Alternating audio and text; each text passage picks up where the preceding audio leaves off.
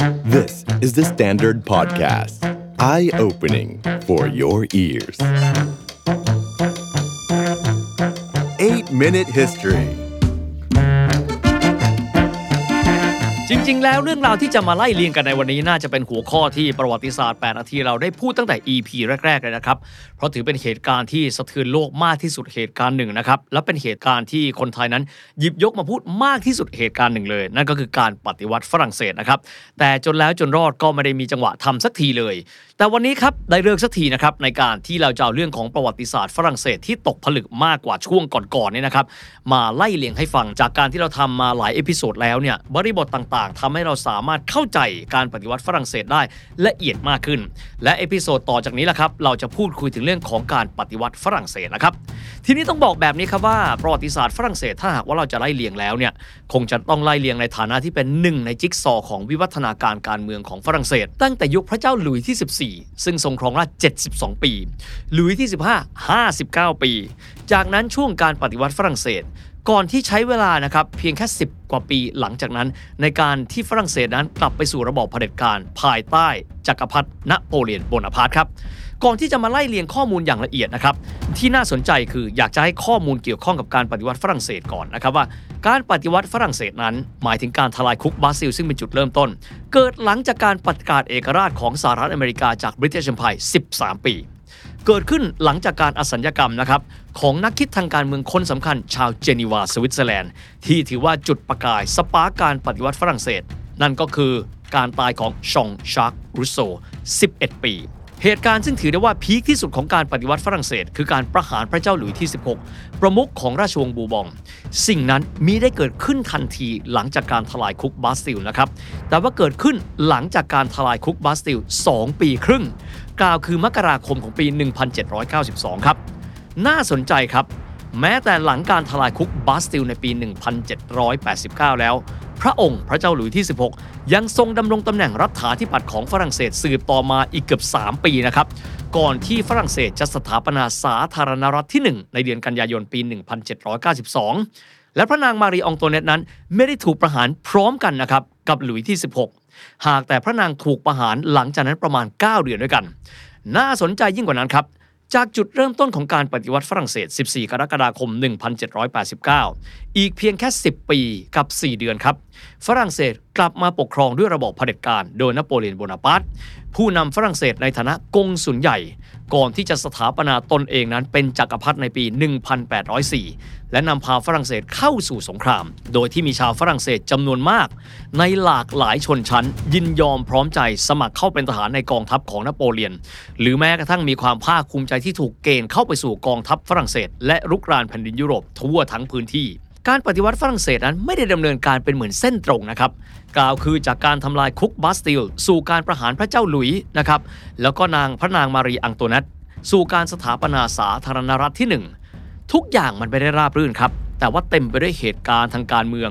ความผันผวนที่พลิกผัน จนกระทั่งต้องบอกว่ารายละเอียด ทุกรายละเอียดมีความสัมพันธ์จะละเลยไปเสียไม่ได้ครับ ประวัติศาสตร์ 8 นาที ขอเรียบเรียงประวัติศาสตร์ช่วงนี้ครับ โดยเอาช่วงการทลายคุกบาซิล ยุคแห่งการปฏิวัตินั้น เป็นส่วนหนึ่งของวิวัฒนาการประวัติศาสตร์ฝรั่งเศส ที่ขอนับย้อนกลับไป ตั้งแต่รัชสมัยของพระเจ้าหลุยส์ที่ 14 นะครับ ที่ยาวนาน 72 ปี หลุยส์ที่ 15 59 ปี ยุคแห่งความวุ่นวายหลังจากการเริ่มต้นเหตุการณ์จนกระทั่งไปสิ้นสุดนะครับที่รัฐกงสุลฝรั่งเศสของนโปเลียน หลายท่านจะมีคำถามนะครับแล้วกรอบเวลาที่เล่าถึงนี้เนี่ยถ้าเทียบกันกับประวัติศาสตร์ไทยเนี่ยอยู่ตรงไหนนะครับต้องบอกว่าหากว่าเราไล่เรียงตั้งแต่พระเจ้าหลุยส์ที่ 14 เลย ซึ่งถือว่าเป็นปฐมบทของทั้งปวงเลยนะครับจะตรงกับยุคของราชวงศ์ปราสาททองของอยุธยา แล้วก็ไปสิ้นสุดนะครับก็คือยุคของนโปเลียนโบนาปาร์ตเนี่ยตรงกับยุคต้นรัตนโกสินทร์นะครับก็คือยุคของพระบาทสมเด็จพระพุทธยอดฟ้าจุฬาโลกมหาราช ก็คือยุคต้นเลยของรัตนโกสินทร์เรามาเริ่มต้นกันนะครับที่บริบทของการปฏิวัติกันก่อนนะครับว่า ฝรั่งเศสก่อนหนานั้นถูกปกครองก็คือภายใต้ระบอบสมบูรณาญาสิทธิราชที่มีความเข้มข้นนะครับ ราชาที่ปกครองแผ่นดินยาวนานที่สุดในประวัติศาสตร์โลก นั่นก็คือพระเจ้าหลุยส์ที่14นะครับซึ่งสั่งสมพระราชอำนาจมาตลอด 72 ปีของพระองค์ ระหว่างปี 1643 ถึง 1715 ตรงกับไทยนะครับก็ต้องบอกว่ารัชสมัยที่หลายคนเปรียบเทียบกันง่ายที่สุด ก็คือตรงกับรัชสมัยของพระนารายมหาราช ที่ปกครองแผ่นดินมา 30 กว่าปีนี่แหละครับ ทีนี้ถ้าว่าเรามองย้อนไปในเวลานั้นบริบทของยุโรปจะพบว่าช่วงการครองราชของพระเจ้าหลุยที่ 14 คือกลางศตวรรษที่ 17 และต้นศตวรรษที่ 18 นะครับสำหรับปีแห่งการครองราชของพระองค์คือ 1 ปีหลังจากการถึงแก่อสัญญกรรมของกาลิเลโอกาลิเลอีถามว่าทำไมต้องไปเปรียบเทียบปีกับกาลิเลโอคำตอบเพราะว่า มันเป็นการบอกว่าช่วงแห่งการครองราชของพระองค์นี้ อยู่ในยุคหัวเลี้ยวหัวต่อครับของปรัชญาความคิดของคนยุโรป ที่ยุคนั้นเขาเรียกกันว่ายุคแห่งการปฏิวัติวิทยาศาสตร์ หรือว่า scientific revolution ซึ่งตามมาด้วยยุคที่สั่นสะเทือนแนวความคิดของคนยุโรปครับคือยุคแห่งการตื่นรู้ หรือว่า the age of enlightenment ซึ่งเป็นยุคที่สังคมยุโรปนั้น เริ่มต้นตั้งคำถามเชิงวิพากษ์วิจารณ์ กับสิ่งที่พวกเขานั้นเชื่อกันมาอย่างยาวนานนับพันปี และไม่เคยตั้งคำถามกับศาสนาจักร และสถาบันทางการเมืองมาก่อนหน้านั้นเลย ทีนี้ครับ การไม่ยอมจำนนกับสิ่งที่ถูกสอนกันมาของศาสนาจักร เช่น การที่ไม่เคยตั้งคำถามนะครับว่า โลกเป็นศูนย์กลางของสุริยะจักรวาล สู่การที่เริ่มต้นพิสูจน์กันมาว่าศาสนาจักรนั้นคิดผิด ท้าทายศาสนาจักรโรมันคาทอลิก ผู้ทรงพลังอำนาจที่สุดบนแผ่นดินยุโรปนำไปสู่การตั้งคำถามของนักคิดทางการเมือง ตั้งแต่จอห์นล็อก ผู้เขียนหนังสือท้าทายแนวความคิดรัฐอันทรงพลัง หรือว่าเลวิทันของโทมัสฮอปส์และการตั้งคำถามที่ว่าอะไรคือความชอบธรรมในการปกครองของผู้ปกครอง มนุษย์เรานั้นมีสิทธิเสรีภาพกันมาตั้งแต่กำเนิดหรือไม่ แนวความคิดเหล่านี้ครับ แนวความคิดที่เริ่มต้นสะเทือนสังคมยุโรป ก่อตัวขึ้นก่อนหน้าการครองราชของพระเจ้าหลุยที่ 14 เล็กน้อย สิ่งเหล่านี้วิวัฒนาการอย่างรวดเร็วในรัชสมัยของพระองค์ หลายท่านอาจจะบอกว่าเมื่อมีคนตั้งคำถามนะครับ ซึ่งอาจจะสะเทือนถึงการครองอำนาจของสถาบันกษัตริย์ฝรั่งเศสแล้วทำไมถึงได้ไม่ได้มีแรงสั่นสะเทือนในรัชสมัยของพระองค์ หรือพระเจ้าหลุยที่ 14คำตอบครับเพราะว่าพระเจ้าหลุยที่ 14 ครับ พระองค์ทรงเป็นกษัตริย์ผู้สถาปนาตนเองเป็นกษัตริย์ผู้ยิ่งใหญ่หรือที่เรียกพระองค์เองว่าเลหัวโซเลหรือกษัตริย์สุริยา พระองค์ปกครองในการใช้กำปั้นเหล็กครับในการครอบครองอำนาจของพระองค์ แทบจะตลอดรัชสมัยอันยาวนาน 72 ปีของพระองค์ครับ ต้องบอกแบบนี้ ช่วงแรกที่พระองค์นั้นทรงพระเยาว์เนี่ย พระองค์นั้นจะทรงมีผู้สำเร็จราชการ แต่หลังจากที่พระองค์นั้นทรงครองราชด้วยพระองค์เองในวัย 18 ปี จวบจนกระทั่งวันสุดท้ายของพระองค์ พระองค์นั้นทรงปกครองประเทศด้วยการใช้กำปั้นเหล็ก ในรัชสมัยของพระองค์ครับ พระองค์ใช้กำปั้นเหล็กในการที่จะขจัดศัตรูทางการเมือง ผู้ที่วิพากษ์วิจารณ์แนวการปกครองของพระองค์ทำให้การวิพากษ์วิจารณ์นั้นไม่เคยปรากฏออกมาสู่สาธารณชนฝรั่งเศส ก่อนที่แรงกดดันต่างๆ ผ่านการวิพากษ์วิจารณ์นั้นจะค่อยๆ ถูกแสดงตัวในรัชสมัยต่อมาครับ ก็คือพระเจ้าหลุยที่ 15สำหรับพระเจ้าหลุยที่ 15 นี้ถือว่าเป็นเหลนของพระองค์นะครับ พูดง่ายก็คือต้องเจาะต่อมา4 generation โดยพระเจ้าหลุยที่ 15 นี้ก็ทรงครองราชตั้งแต่อายุ 5 ขวบด้วยกันนะครับ และครองราชยาวนานมาอีก 59 ปีด้วยกัน ดังนั้นไม่น่าแปลกใจนะครับ ที่ความคิดเห็นทางการเมืองของนักคิดทางการเมืองนะครับหลายหลายคนเลย ไม่ว่าจะเป็นสายอังกฤษก็คือจอห์นล็อก นักคิดทางการเมืองสายฝรั่งเศสมงเตสกิเออร์วอลแตร์หรือที่มีชื่อจริงว่าฟรองซัวมารีอารูเวและนักคิดทางการเมืองชาวสวิตชองชาร์กรูโซนั้น จะค่อยๆ ปรากฏอิทธิพลในสังคมฝรั่งเศส ในรัชสมัยพระเจ้าหลุยส์ที่ 15 ก่อนที่เราจะเดินหน้าไปรัชสมัยพระเจ้าหลุยส์ที่ 15 นะครับขอแปะไว้นิดนะครับว่า ฝรั่งเศสนั้นเหมือนชาติใหญ่ในยุโรปครับพวกเขามีอาณานิคมที่ใหญ่โตอีกฝั่งหนึ่งของแอตแลนติก กล่าวคือฝรั่งเศสนั้น เป็นหนึ่งในเจ้าอาณานิคมของแผ่นดินใหม่บนทวีปอเมริกาตอนเหนือ และแผ่นดินนั้นมีชื่อว่า French Louisiana หรือบางคนเรียกกันว่า Nouvelle France นะครับซึ่งเป็นอาณานิคมของฝรั่งเศส โดยฝรั่งเศสนั้นเริ่มต้นเข้าไปมีอาณานิคมในทวีปอเมริกาเหนือเนี่ยโดยเรเนโรเบิร์ตคาวาลียเซียร์เดลาซาลที่ตั้งต้นนะครับบริเวณนะครับปากแม่น้ำมิสซิสซิปปีซึ่งก็เป็นมลรัฐนะครับตอนในของสหรัฐอเมริกา ซึ่งเขาก็จะมีพื้นที่เนี่ยติดกันกับ 13 colonies ซึ่งเป็นส่วนหนึ่งของจักรวรรดิอังกฤษ เล่าตรงนี้ไม่ได้แวะเกินเลย เพราะเดี๋ยวสักครู่หนึ่งครับ บทบาทของการเปลี่ยนแปลงทางการเมืองในสหรัฐอเมริกานั้น มันมีอิทธิพลต่อฝรั่งเศสไม่มากก็น้อยครับ ทีนี้ครับถามว่าทำไมพื้นที่เมืองขึ้นของ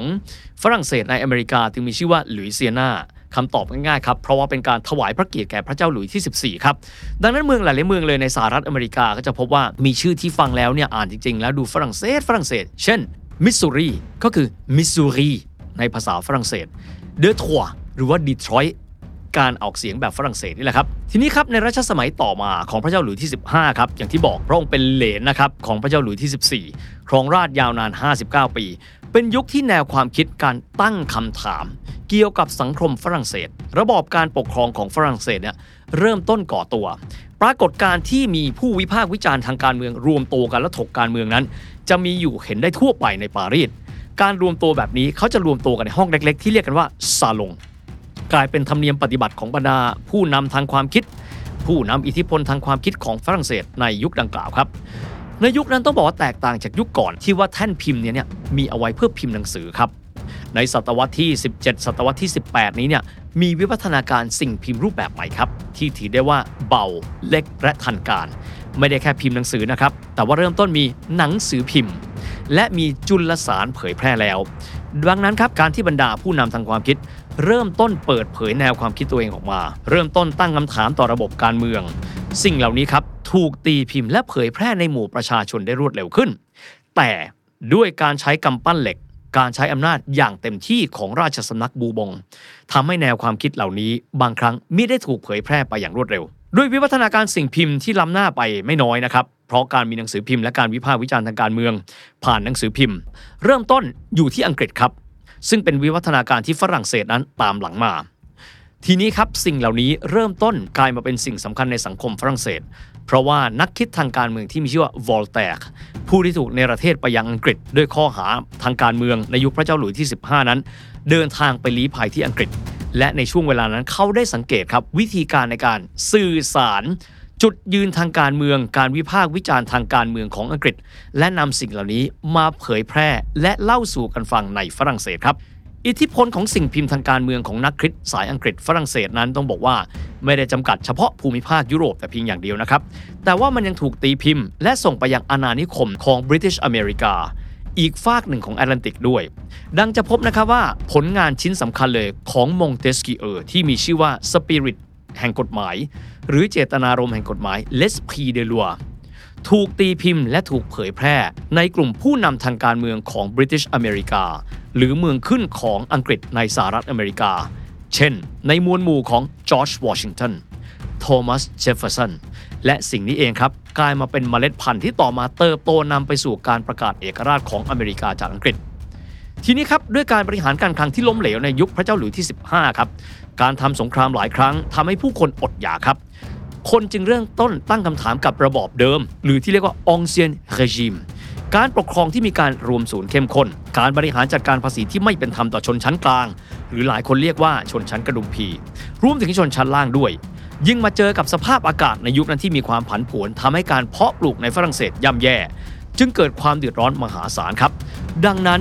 การเผยแพร่ความคิดทางการเมืองในยุคนั้น เริ่มต้นมีเสียงตอบรับมากขึ้น บทบาทของวอลแตร์เริ่มต้นมีอิทธิพลมากขึ้น